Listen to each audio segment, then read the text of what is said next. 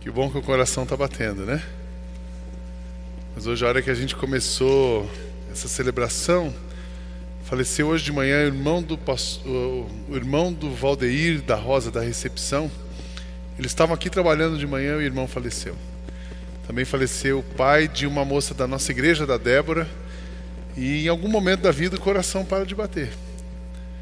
Mas enquanto ele está batendo, a gente tem que aprender algumas coisas e Jesus está sempre chamando a gente, enquanto o nosso coração está batendo aqui, para que a gente continue com Ele depois que o nosso coração parar de bater. Então vamos orar. Eu queria começar eh, essa mensagem orando por essas famílias e orando por cada um de nós, que o Senhor fale conosco e console essas famílias enlutadas. Senhor Jesus, pedimos que o Teu Espírito console a família do Valdeir da Rosa, também da Débora, renovando a paz que excede entendimento, suprindo, cuidando dessa família nesse momento de dor. Também pedimos que o Senhor fale conosco nessa manhã, que nenhum de nós saia daqui sem ouvir a tua voz e sermos tocados por ti. A nossa oração, em teu nome nós oramos. Amém.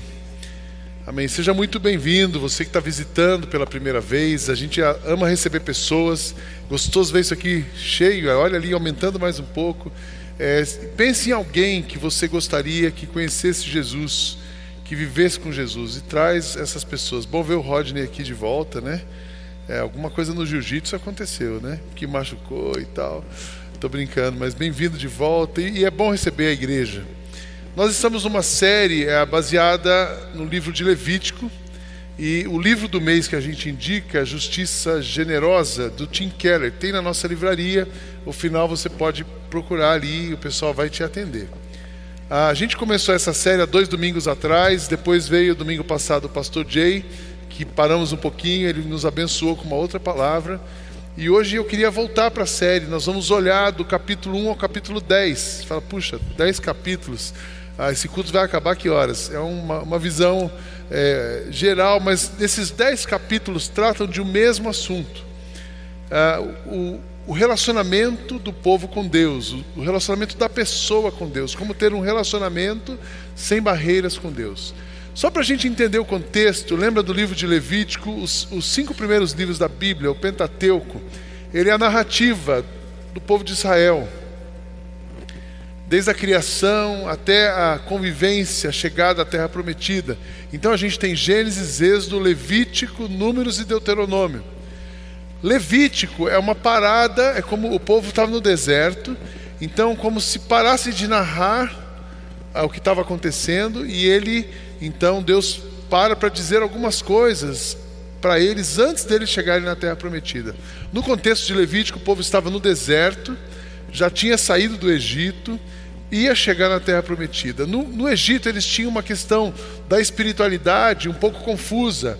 Deuses caseiros e grandes deuses, deuses caseiros resolvendo os problemas pequenos e os grandes deuses resolvendo os grandes problemas. E esse povo é tirado pelo Deus verdadeiro ah, e levado a caminho da Terra Prometida, eles estão no deserto.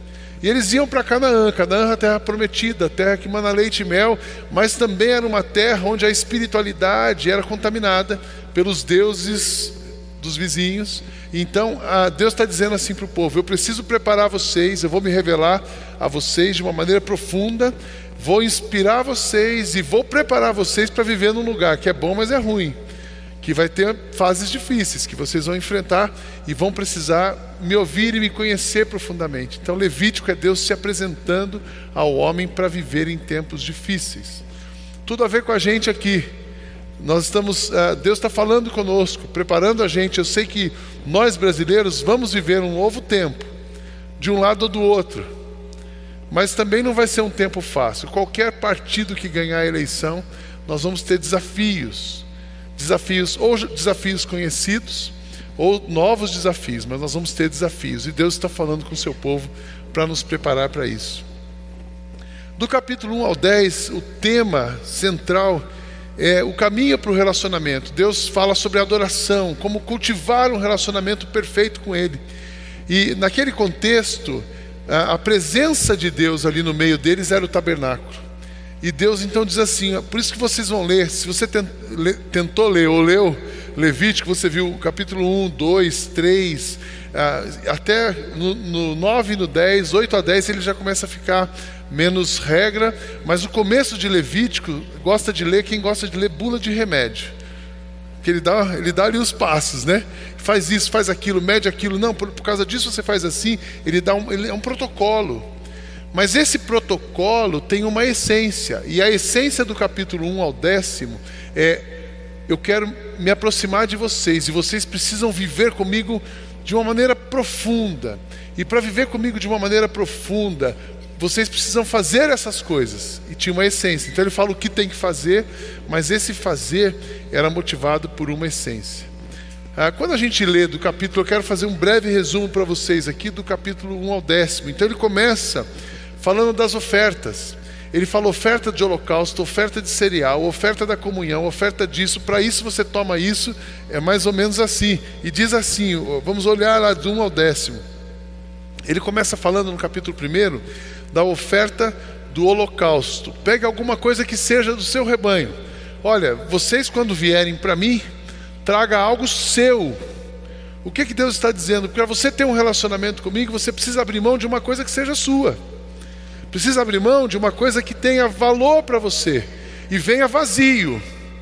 Por uma razão, Deus não divide espaços com outra coisa. Deus não divide espaço no meu coração com, comigo mesmo. Não divide espaço com a minha carne. Deus não divide espaço no seu coração com outra coisa que esteja ocupando. Para você se aproximar dele e ter um relacionamento com ele, abandone o que você pensa, quem você é, negue-se a si mesmo e venha, entregue-se algo de valor, que seja você. Você não pode ter nada mais valioso do que a sua própria vida. Então, quando você se aproxima de Deus, entregue-se inteiramente a Ele. Venha pronto a oferta de algo que pertence a você. Essa era a oferta do holocausto. No capítulo 2, ele fala da oferta de cereal. A oferta de cereal, ela representa aquilo que você produz. Então ele, ele começa falando, colha das primícias, tra, traga isso, traga aquilo. E no momento, no capítulo 2, o verso 1, ele fala assim: ofereça a melhor farinha.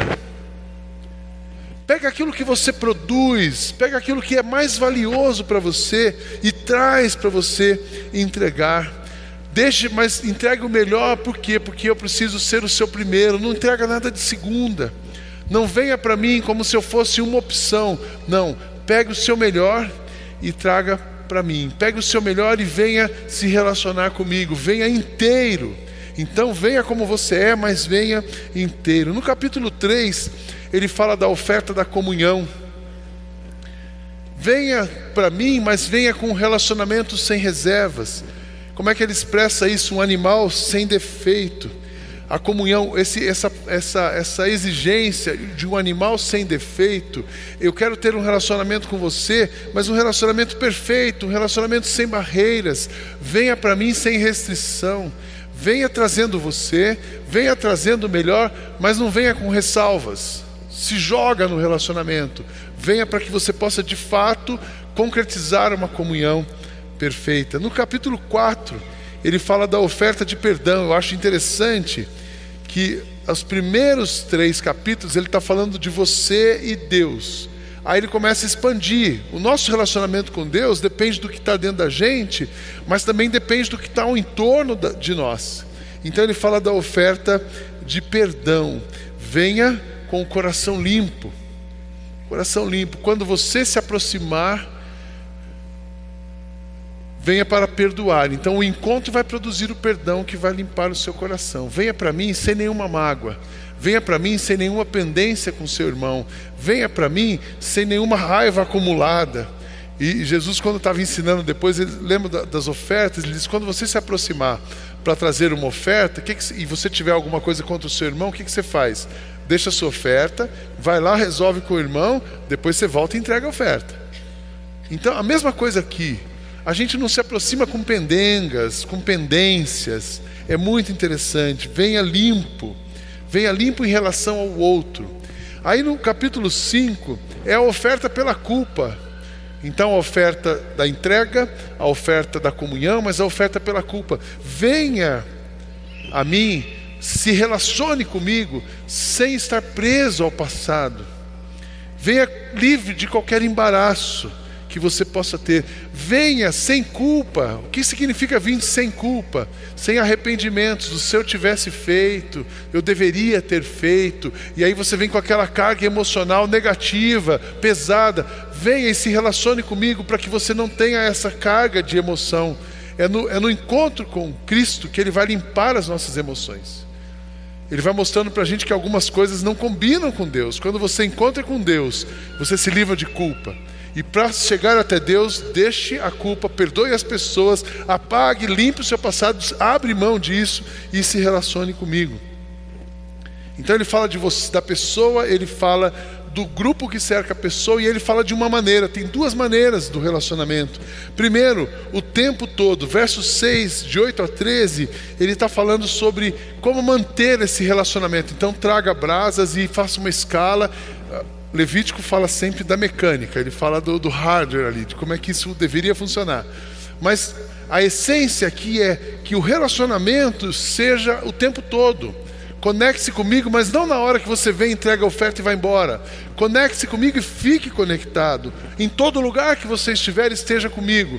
Em tudo aquilo que você fizer, faça comigo. O nosso relacionamento é algo que começa dentro de você, se expande o relacionamento com Deus. É algo que começa dentro de você, se expande para quem está próximo de você e vai para toda a sua jornada em todo o tempo.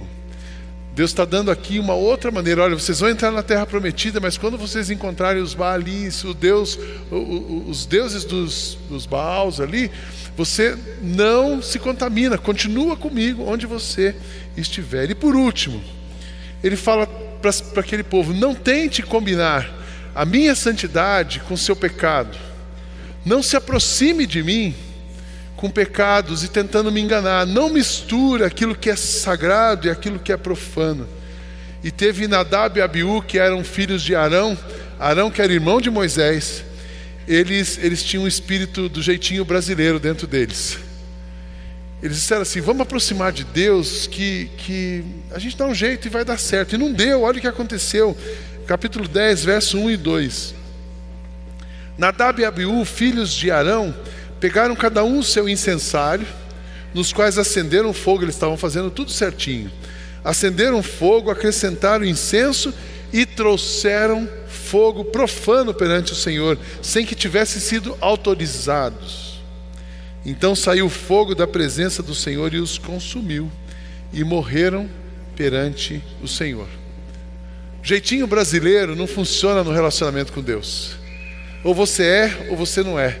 Eu acho que eles falaram assim: bom, a gente vai lá, olha, mas eu sou filho do cara, né? Eu sou filho de Arão, eu sou sobrinho de Moisés. Deus não vai fazer nada disso comigo.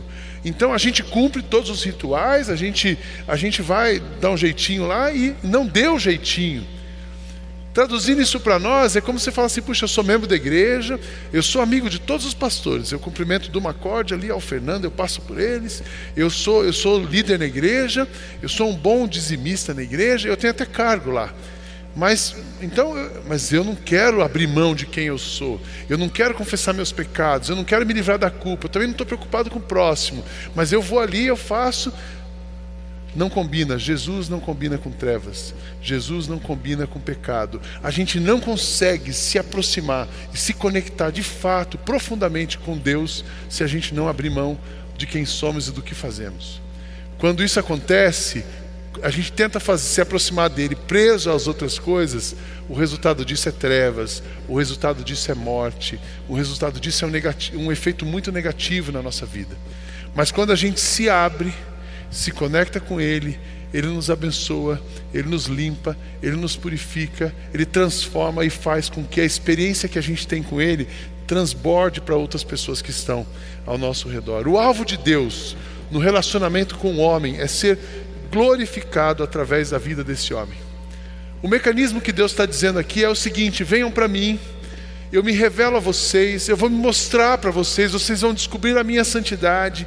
A minha santidade em vocês vai produzir algo em vocês extraordinário, e eu vou ser glorificado através da vida de vocês em quem encontrar com você.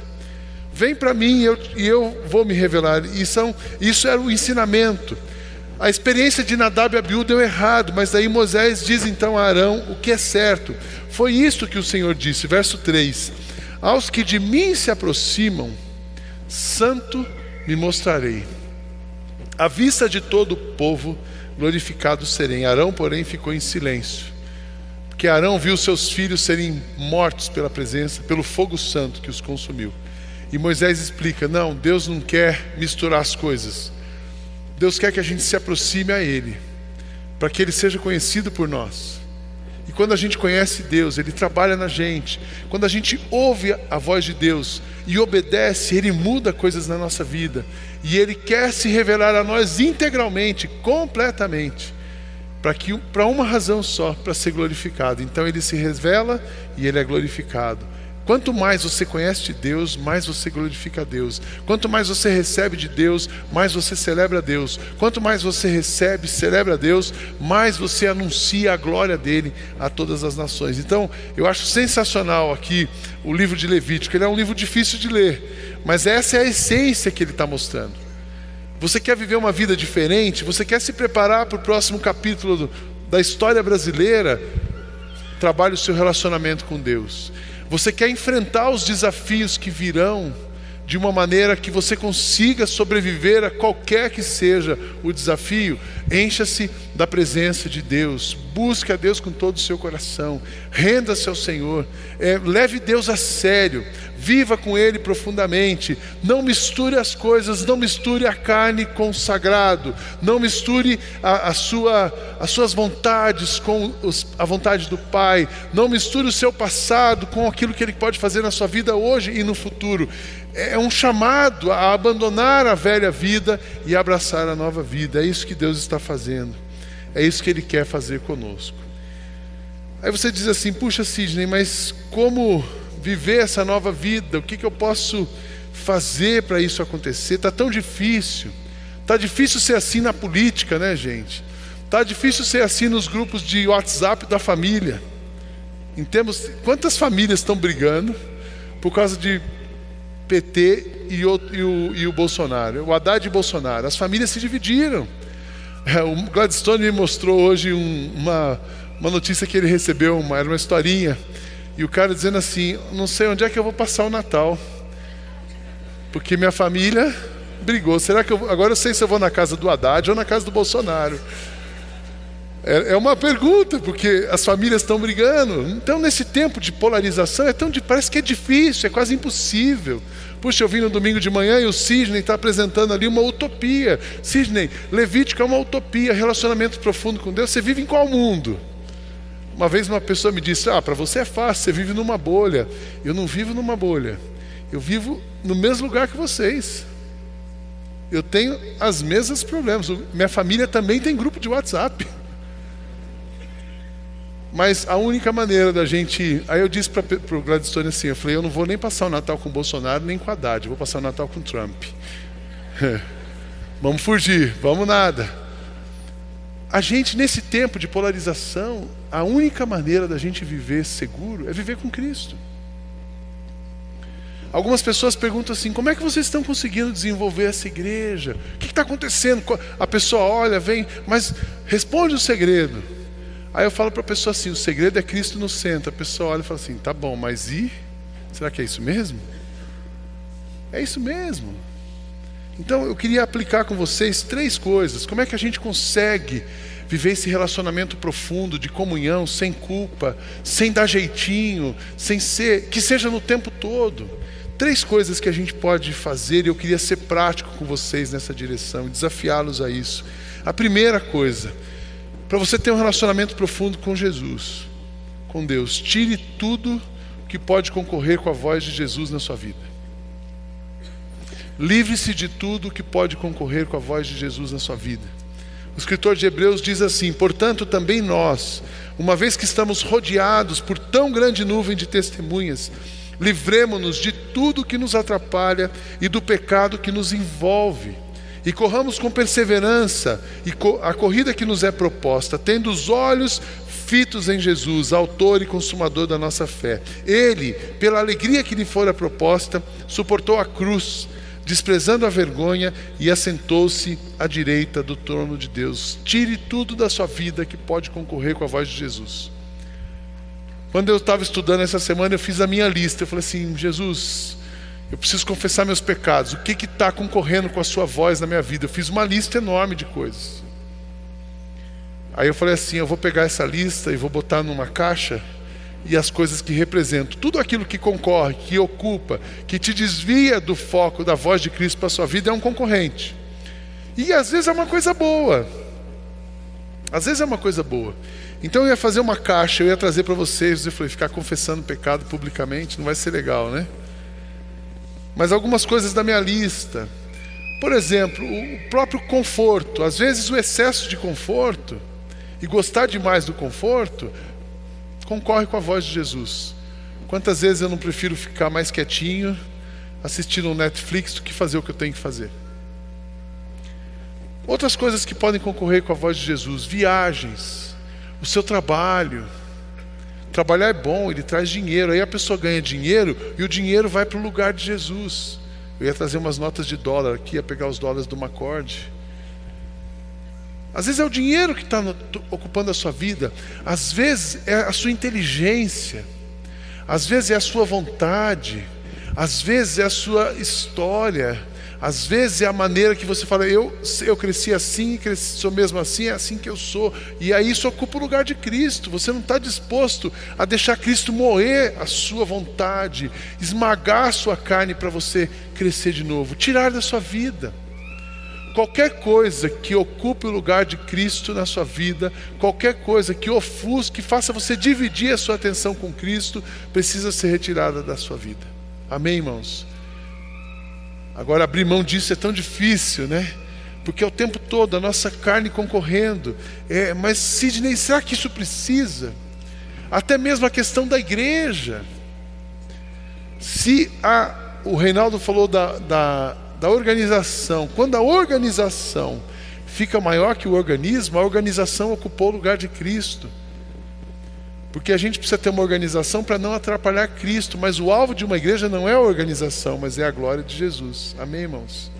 Quando uma igreja se orgulha do que ela tem, o orgulho ocupou o lugar de Cristo. Quando um pastor se orgulha de uma coisa, aquilo ocupou o lugar de Cristo.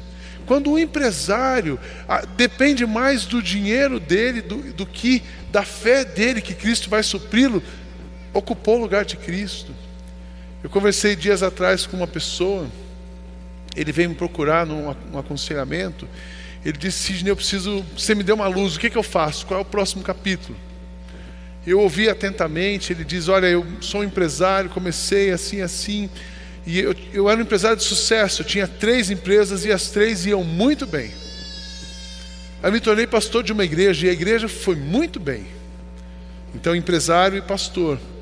Quando a minha empresa estava muito bem e a igreja rapidamente se tornou muito bem, eu falei assim: bom, agora eu sou a oitava maravilha do universo. E eu sei onde eu caí, Sidney. Eu caí no meu próprio orgulho. E hoje, de quatro anos depois, a minha empresa, das três empresas, duas fecharam, eu tenho uma que não está bem. E a igreja que eu plantei, que era um sucesso, eu descobri que ela só foi um sucesso porque ela era igual a Jesus, mas hoje ela não está mais igual. O que, que você acha que eu devo fazer? Eu disse: é difícil dar uma opinião tão específica, mas uma coisa eu sei: precisa voltar Cristo de volta no centro da empresa no centro da igreja, no centro do seu coração. Porque enquanto Cristo está no centro, nós somos abençoados. Enquanto Cristo está no centro, a nossa vida frutifica por uma razão, para Ele ser glorificado. Eu tenho um pensamento: Deus não abençoa para te honrar, Deus abençoa para que você o honre. É diferente. Deus dá coisas para você, não, ah, eu estou seguindo a Jesus, Ele vai me honrar, Ele vai me abençoar eu vou ser restituído. Jesus não tem que restituir nada para você, ele não te deve nada. Ele te abençoa. É nós que vamos devolver a ele a glória que é devida a ele. É diferente. É diferente. E a gente vê os crentes cantando: restitui-me. Essa é uma teologia completamente errada e não cristocêntrica. Jesus não deve nada a você, pelo contrário, Ele deu tudo de graça para você, Ele se deu de graça para você. Então nós devemos buscar a Deus e colocar Ele, tirar da nossa vida tudo que possa concorrer com Ele. Segunda coisa, crer na suficiência de Cristo. Dificilmente, se eu perguntar para vocês, ah, mas é, você crê na suficiência de Cristo? Você vai dizer sim. Mas crer na suficiência de Cristo é de fato abrir mão de todas as coisas. É de fato é, entender que se você tem Cristo, você tem tudo e não precisa de mais nada. Eu sempre leio o pastor Macorde, hoje a gente está, essa semana a gente fazia uma conta, a gente está conversando sobre permanecer, sobre a suficiência de Cristo há 2001, 17 anos, 2001, 2002, 17, 16 anos. Mas toda vez que eu leio João 15, aparece alguma coisa nova. Essa semana eu estava lendo Creia na suficiência de Cristo. O texto que eu separei para nós é João 15. Mas a primeira frase eu parei ali e falei: puxa, olha uma coisa nova. Vocês já estão limpos pela palavra que tenho falado. Você acredita nisso? Você acredita que o simples fato de você ter Jesus em você já tornou você limpo? Eu disse assim: puxa Deus, eu acho que eu preciso fazer tanta coisa para ficar limpo. Aí, eu, aí, quando eu acho que eu preciso fazer tanta coisa para ficar limpo, eu estou voltando para mim. Não, mas quando Ele já está em mim, pela palavra que habita em mim, eu já estou limpo. Eu já estou perdoado. Você já está limpo, você já está perdoada. Então, a gente só pode fazer uma coisa: permaneçam em mim e eu permanecerei em vocês. Nenhum ramo pode dar fruto por si mesmo se não permanecer na videira. Vocês também não podem dar fruto se não permanecer em mim. Eu sou a videira, vocês são os ramos. Se alguém permanecer em mim e eu nele, esse dará muito fruto, pois sem mim vocês não podem fazer coisa alguma. Agora, quando você escolhe colocar Cristo no centro da sua vida e decide crer na suficiência de Cristo, o que acontece?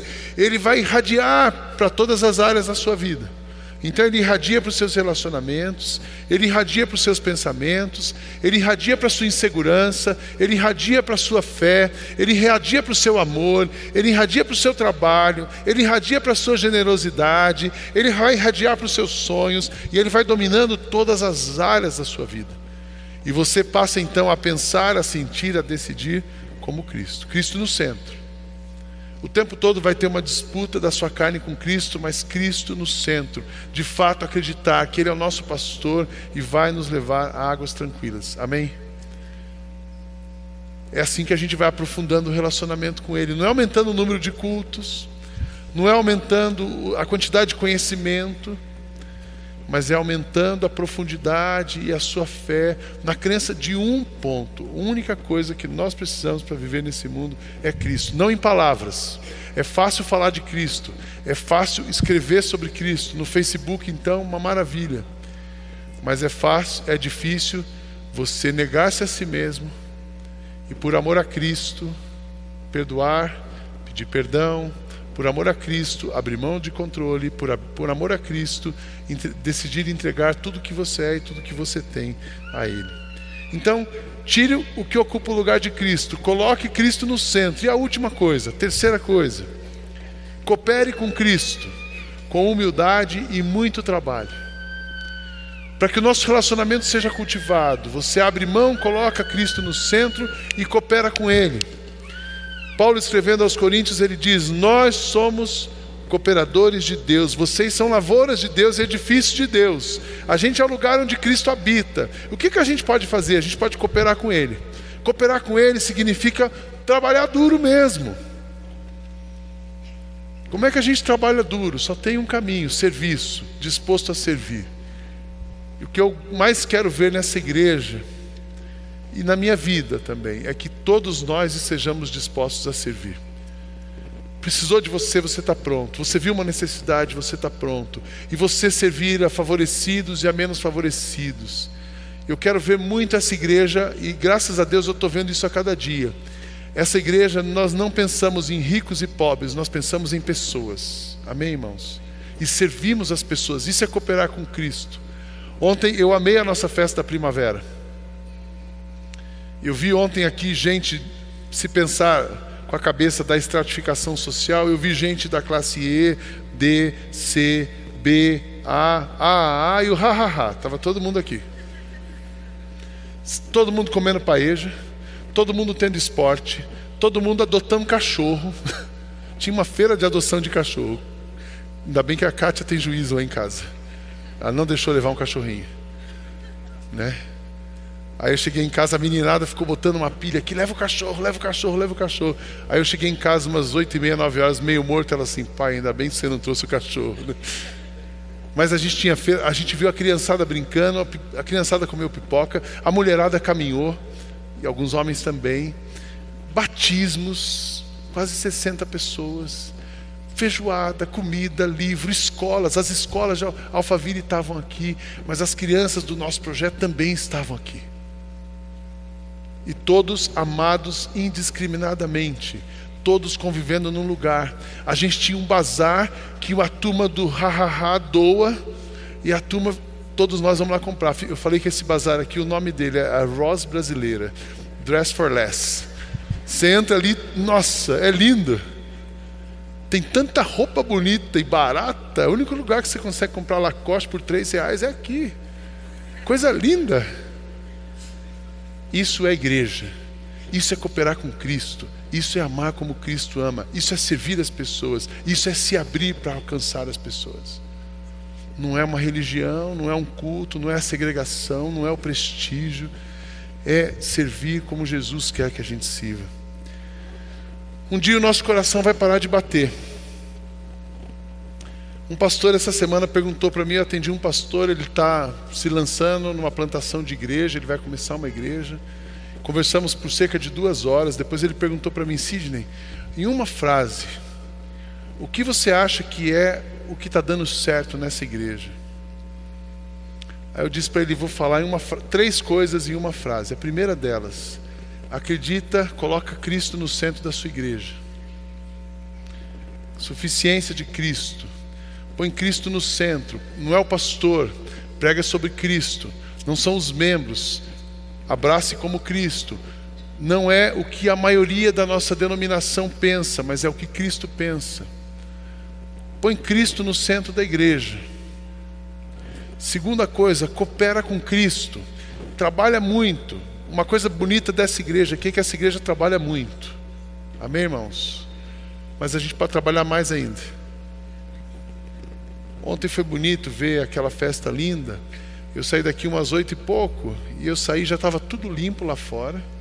Aqui já estava tudo organizado para receber vocês hoje de manhã. Eu falei assim: Jesus, obrigado pelo povo dessa igreja. O restaurante já estava organizado. Hoje nós chegamos aqui sete e meia da manhã. Aquelas vitrines do restaurante já estavam todas abastecidas. Já estava cheiroso aqui fora. E o pessoal falou assim: obrigado, Deus porque essa igreja trabalha. Nós não podemos medir esforço para cooperar. Coloque Cristo no centro. Coopere, trabalhe bastante, eu disse. Trabalhe bastante, porque pastor às vezes é meio folgado. Trabalhe bastante.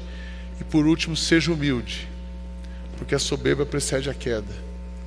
Trabalhe pensando em Cristo, não em você.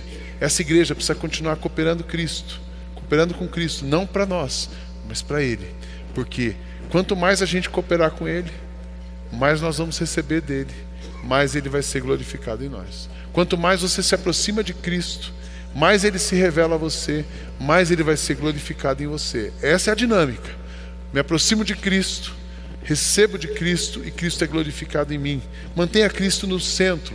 Quando o seu coração parar de bater, você vai se encontrar com Cristo. Aí ele vai dizer algumas coisas para você, e é isso que eu espero ouvir no último dia, no meu encontro com ele no meu último, o primeiro do dia de lá. Eu espero que você ouça também. Mateus 25 diz assim: Então o rei dirá aos que estiverem à sua direita: Venham benditos do meu Pai, recebam como herança o reino que lhes foi preparado desde a criação do mundo.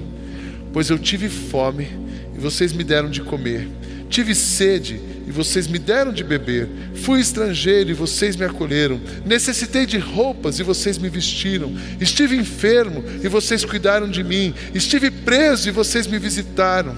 Então os justos lhe responderão: Senhor, Quando te vimos com fome e te demos de comer, ou com, com sede e te demos de beber? Quando te vimos como estrangeiro e te acolhemos, ou necessitado de roupas e te vestimos? Quando te vimos enfermo e presos e fomos te visitar? E o rei responderá: Digo-lhes a verdade, o que vocês fizeram a alguns dos meus menores irmãos, a mim o fizeram. A minha oração é que a gente tenha Cristo no nosso centro e que a gente seja usado tremendamente por Deus, servindo a todas as pessoas, os menores dos nossos irmãos, para que Cristo seja honrado na nossa vida. É dessa maneira que nós vamos enfrentar os próximos capítulos.